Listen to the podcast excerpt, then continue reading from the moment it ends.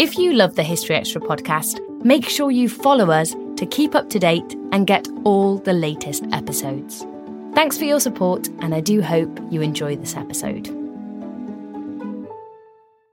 Another day is here, and you're ready for it. What to wear? Check. Breakfast, lunch, and dinner? Check. Planning for what's next and how to save for it? That's where Bank of America can help. For your financial to-dos, Bank of America has experts ready to help get you closer to your goals.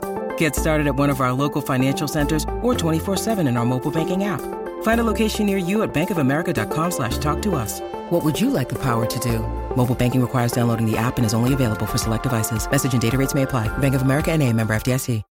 When you need mealtime inspiration, it's worth shopping Kroger, where you'll find over 30,000 mouthwatering choices that excite your inner foodie. And no matter what tasty choice you make, you'll enjoy our everyday low prices, plus extra ways to save, like digital coupons worth over $600 each week. You can also save up to $1 off per gallon at the pump with fuel points. More savings and more inspiring flavors make shopping Kroger worth it every time. Kroger, fresh for everyone. Fuel restrictions apply. Welcome to the History Extra podcast. Fascinating historical conversations from BBC History Magazine and BBC History Revealed.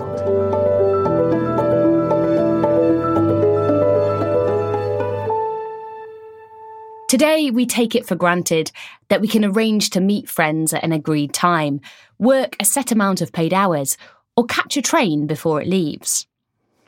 But so much of the fabric of our modern lives is entirely dependent on one thing: the ability to accurately tell the time.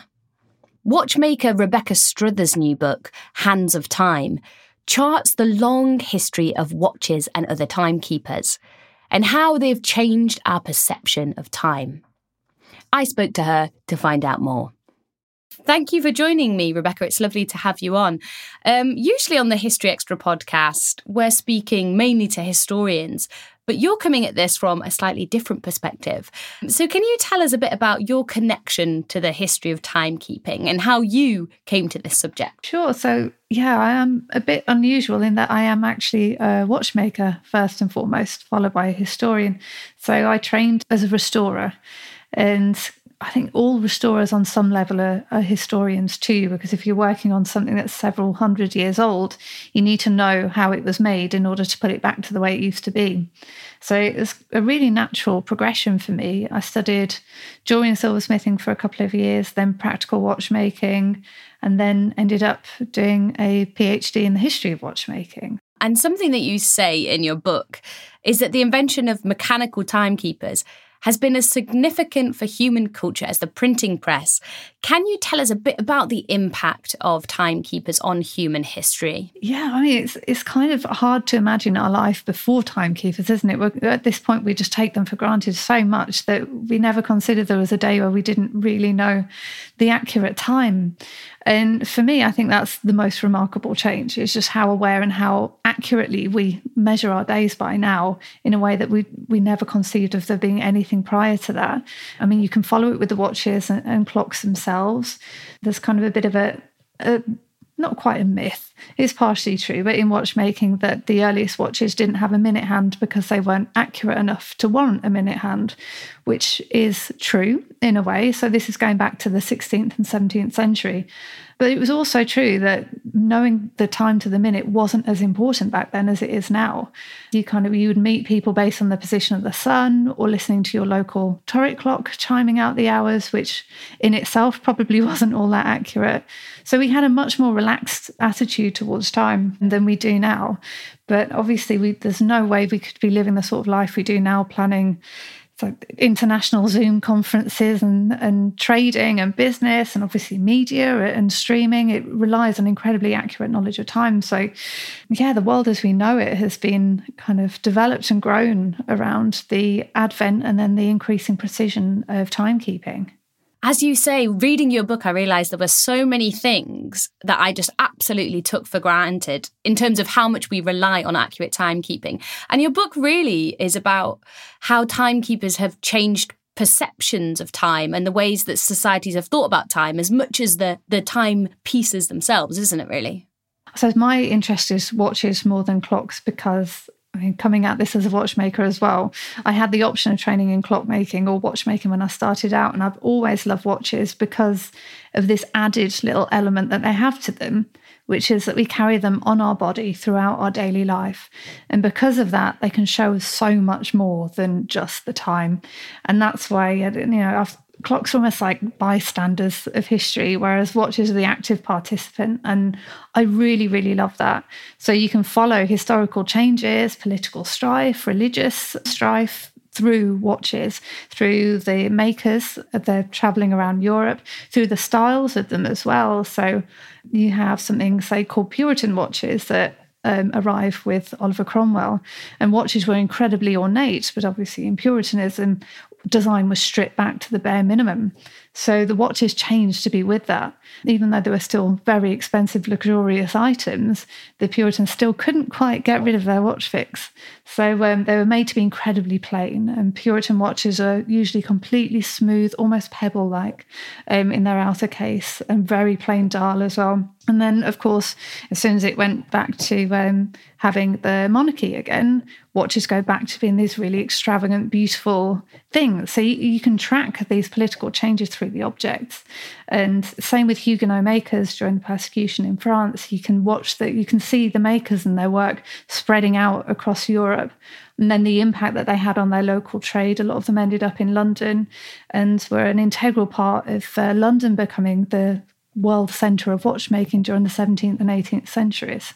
I wonder if you could take us back to the very beginning of this story. What are some of the earliest timekeepers that have been found, or perhaps the best contenders for earliest timekeeper? It's a theory that they're a timekeeper, right? Yeah, exactly. I mean, these things don't come with an instruction manual, so we're left trying to interpret what we're looking at.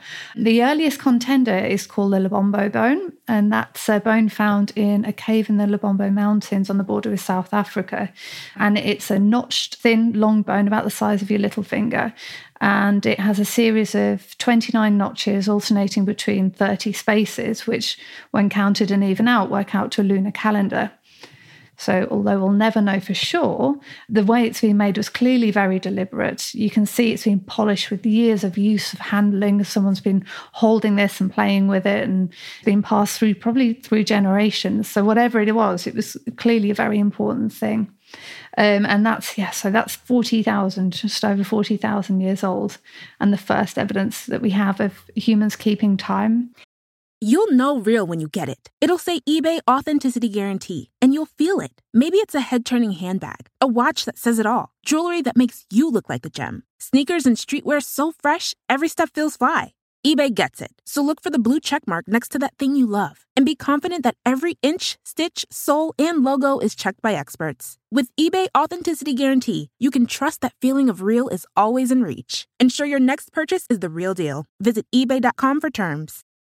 And I was really interested to read in your book about timekeepers before mechanics, essentially. I'm thinking here of things like sundials, water clocks, candle clocks and sand clocks. Could you tell us about some of them and how they work? So sundials were the first, and they are, as we think of sundials today, they use the position of the sun in the sky during the day to chart out the time on a horizontal scale, a bit like a protractor, to define the hour of the daytime. You also get lunar dials as well, which is exactly the same thing with moonlight. And yeah, back then, very much just to tell the time. Now they can be incredibly complex, but that was the first kind of attempts to divide the day into smaller parcels of time. Yeah, I mean, this is the theme with a lot of these early timekeepers. Were all very organic, so relying on the natural materials and natural events around us.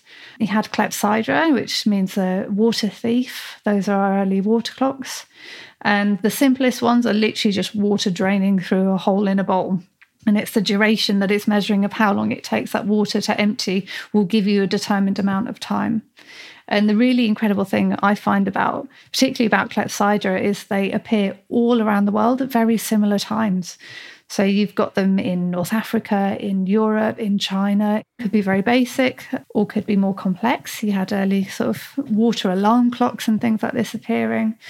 And then going into sunglasses, so that's quite a bit later now. With the sundials and clepsydra, we're talking 2,500, 3,500 years ago. Sunglasses are much more recent, so that's in the last sort of 1,000, 1,500 years.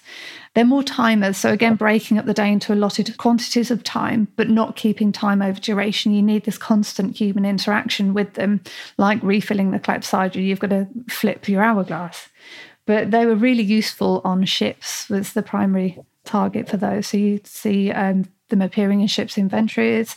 Christopher Columbus had one. And they, again, were used for travelling because, I mean, with candle clocks in use at the time, you can imagine not very good on a wooden ship out at sea. You don't particularly want an open flame. Also have a tendency of blowing out. Then you've got clepsydra, going to be sloshing around all over the place. Again, not particularly useful. Sundials, you need a good sky. You need a good clear sky for that, which, again, out at sea, travelling the world, when you're lucky, if you're in the right place. Whereas sunglasses provided the perfect solution to all of those things. And they were used for a very long time, actually, up until the first mechanical timekeepers. So they had quite a long run of use. And yeah, the last one I suppose is candle clocks. Alfred the Great famously is reported to have divided his day using sets of 8-hour candle clocks. And he'd use them to kind of, divide his day into 8 hours of sleeping, 8 hours of working, and 8 hours of study. So a lot of these, as you say, were not necessarily the most practical, but there were some forms of them developed that were meant to be visual spectacles, really, as much as timekeepers. Can you tell us about some of perhaps the most spectacular timekeepers? Yeah, in this day and age in particular, sort of these big public spectacle clocks were some of the big ones. You had Ishmael al-Jazari, who was a brilliant polymath and inventor of the Islamic Golden Age, who invented a clepsydra that was actually built into a life-size Asian elephant, which would have been an incredible thing. Unfortunately, it's not survived, but there is a reproduction in Dubai now that's fully functioning. And there's a bowl inside the belly of the elephant that slowly sinks and pulls the trigger above it. There's a rider on the elephant who starts to wave his arm, and there's dragons on top and a phoenix and bell sound. And it was very much kind of the clock as a spectacle and a work of art. Yeah, these incredible things. And clocks in public spaces as well. So there's a wonderful one in Toledo that was a lunar clock that had a device inside it that could actually allow for the water to refill itself. So if you took water out or it started to evaporate, it would autocorrect, basically. And this, we're talking, again, over 1,000 years ago, these things were being made. And especially al-Jazari is now called the father of robotics for the work that he did in inventing humanoid automata. So not just clocks, he made humanoid waitresses that could serve drinks at parties, bands that could sail around a lake on a little boat playing music, all out of robotic devices over 1,000 years ago. Sounds amazing. So when did we see the emergence of what we would recognise today as a clock face? Something circular with hands and numbers that told the time in the way we would recognise it today? Later than clocks themselves. So the first fully mechanical clocks appear in the 14th century. The oldest possible clock is around 1186. So there's one in Salisbury and there's another one in Italy. It's quite probable that the first clocks came out of northern Italy around that time, but many of these things don't survive and records don't always survive. So we'll never really know. But it's around that sort of time. And the name clock actually derives from the Latin for bell. So it was just a bell. You didn't have a dial. Dials were things that came in later. So initially it was just to mark out prayer times, particularly important for the Catholic Church growing at that point. In Europe, we didn't have quite the same weather that they had in North Africa and the Middle East. So relying on things like sundials, no matter how accurate they could be, was not really an option for us. So most of the timekeepers that we've discussed so far, as you say, they've been slightly unwieldy or they've been public spectacles. When did timepieces become accessible to ordinary people? And what impact would that have had on ordinary lives? So the very first thing, this is a subject that got me into researching the history of watches in a big way. And this came through a watch that I found while I was working at an auction house that turned out to be a kind of early forgery from the second half of the 18th century that marked the advent of mass production, non-standardised mass production in watches. And it's huge. It's really exciting. There's nothing written about them. They're terrible things, really. They're not great quality. They're not particularly well made. They keep the time to an extent, but they weren't exactly state-of-the-art timekeepers. But these watches, they were called Dutch forgeries because they're made in an aesthetically Dutch style, signed with London makers' names, because London was the centre of watchmaking, like Switzerland is now, or you get German-made cars or Japanese cameras. Everyone wanted a London watch because it was the in vogue thing. But they're also believed to be made on the Swiss-French border. So I found this out very early on. I was like, oh, this makes no sense to me whatsoever. I need to get to the bottom of this. And I chased these watches back through sort of 250 years of history, looking through archives, studying physical surviving examples at the British Museum, which again is another thing that's really important, being able to research the history of it, being a watchmaker, is that I've got the full 360 view of the object. I can take it apart and study it, look for hidden marks, hidden signatures, any clues that both within the watch as well as within the archives that surround those watches. And yeah, I found, long story short, it was Dutch merchants commissioning them from Swiss French watchmakers with Dutch, their national style, but using London because of the cachet of the city. And it took the watch from something that could be made in top London workshops in 1,000, 2,000, few thousand watches a year, up to over 40,000 watches a year. So although it wasn't standardised, it wasn't mass manufacturing as we'd understand it today, it was a huge change in the way watches are being produced. And over the next 100 years, you get these that sort of early forgeries that are halving, a quarter of the price of the London-made examples, to the dollar watch, which was the perfection of full mass production. So that was in the US 100 years later. They could produce a watch for $1, which was the average day's wage for a worker at the time. And they appear everywhere. And that's what you really see over that century, and how much interchanges that all classes of people in life are starting to find access to watches. And it starts quite slowly. You get kind of accounts from factories where someone's got a watch, and the watch ends up being confiscated by the factory master because he's been telling the other workers the time of day, and the factory master's been putting the clock kind of behind in the evening or ahead in the morning or cutting off breaks. But obviously that no longer works if your staff know the time of day for themselves. Right the way through to, by the time we get to the First World War, and that's where wristwatches really start to come in. By the end of the First World War, almost every guy had a wristwatch. So again, you go from them being this really exclusive status symbol worth huge amounts of money, so only the wealthiest people in society could afford them, to virtually everyone owns a wristwatch. I was so interested to read about how, if you think of today, a wristwatch seems like the ultimate kind of luxury item for a man, thinking of James Bond or Rolex.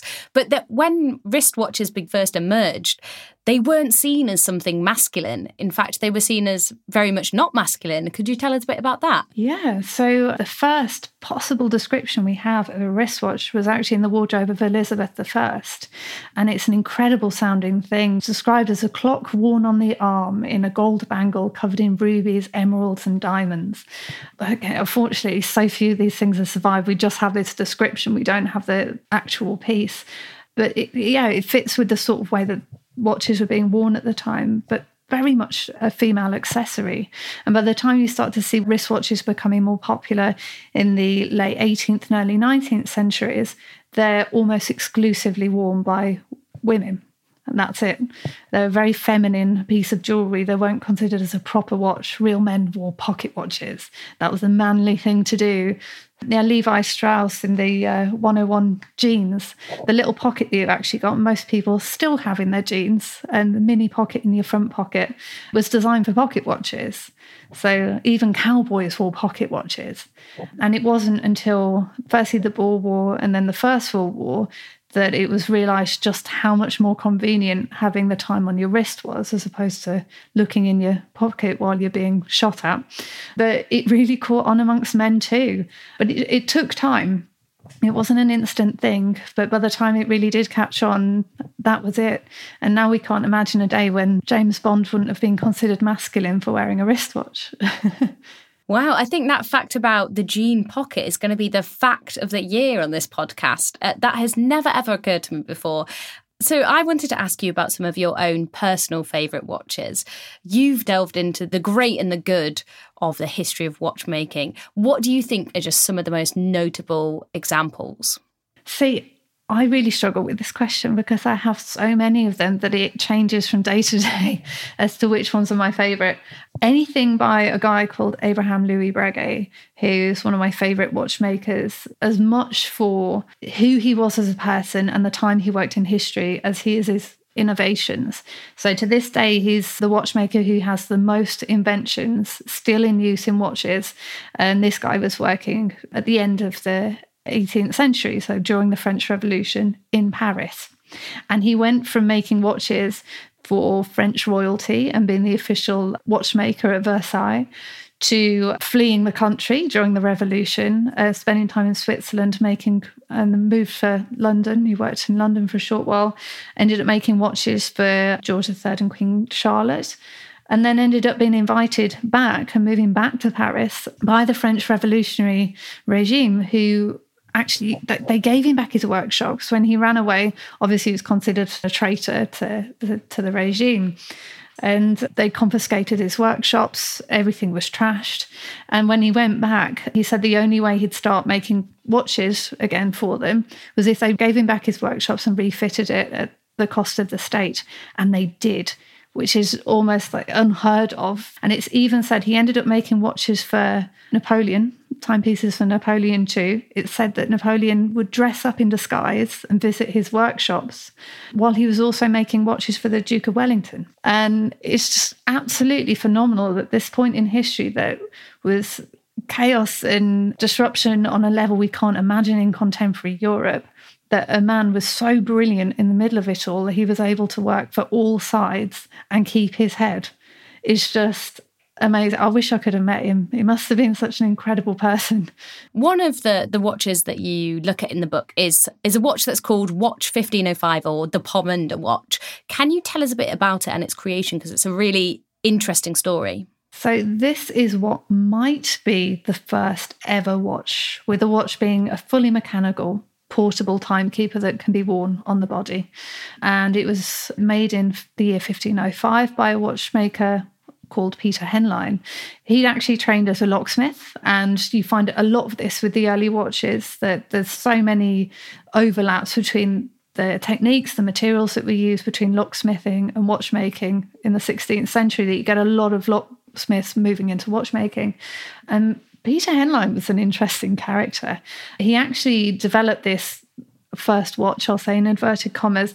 There may have been earlier ones, but they've not been on Earth, so we'll never know for sure.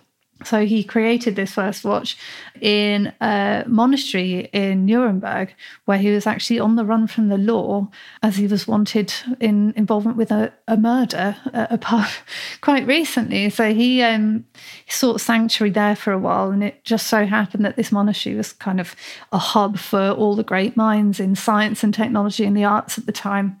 So it created a perfect environment for him to innovate. So he's already quite a brilliant, if not slightly sinister mind. And yeah, he had this space to just work on inventing new things. So he invented this early Pomander watch, which is like it's spherical, it's like a ball, and it was inspired by the pomanders of incense that you'd see kind of swinging in a church. And these early watches generally fall into that style, or we call them tambour case watches, which look more like a little drum. But again, these were worn kind of quite visually obvious places of the body, around your neck or hanging from the waistband. You said at the beginning of our conversation that all restorers are in part historians. Could you tell us a bit more about what it's like to work on antique and historic watches? It must surely be quite nerve-wracking taking these things apart. You've got to know that you can put them back together again. You can't let that get to you. You have to learn quite early on that it's just another watch, and that because it's the minute you let yourself start thinking about what you're doing that the gremlins creep in and something's going to happen. So for me, it doesn't matter whether it's a family heirloom or just something they recently bought at auction. It doesn't matter whether it's worth £20 or £200,000 is irrelevant. It's just the watch that needs restoring. So yeah, I love it. It's my favourite part of what we do. We make watches as well, but the restoration is just it's special, I suppose, because you're handling this object that's been around sometimes hundreds of years before you have. And it, if looked after, it can be around hundreds of years after I'm long gone. And you form a little part of the history and the life of this object that has so much more than just its moment with you. And especially when you can see the marks of other repairers who've worked on it in decades gone by, centuries gone by, and you know that now you're just another little hidden signature in this watch, that you're another step in its journey. It's like, and then send it on its way again. It's a lovely thing to do. That was Rebecca Struthers. Her book, Hands of Time: A Watchmaker's History of Time, is out now, published by Hodder and Stoughton. Thanks for listening to the History Extra podcast. This podcast was produced by Jack Bateman.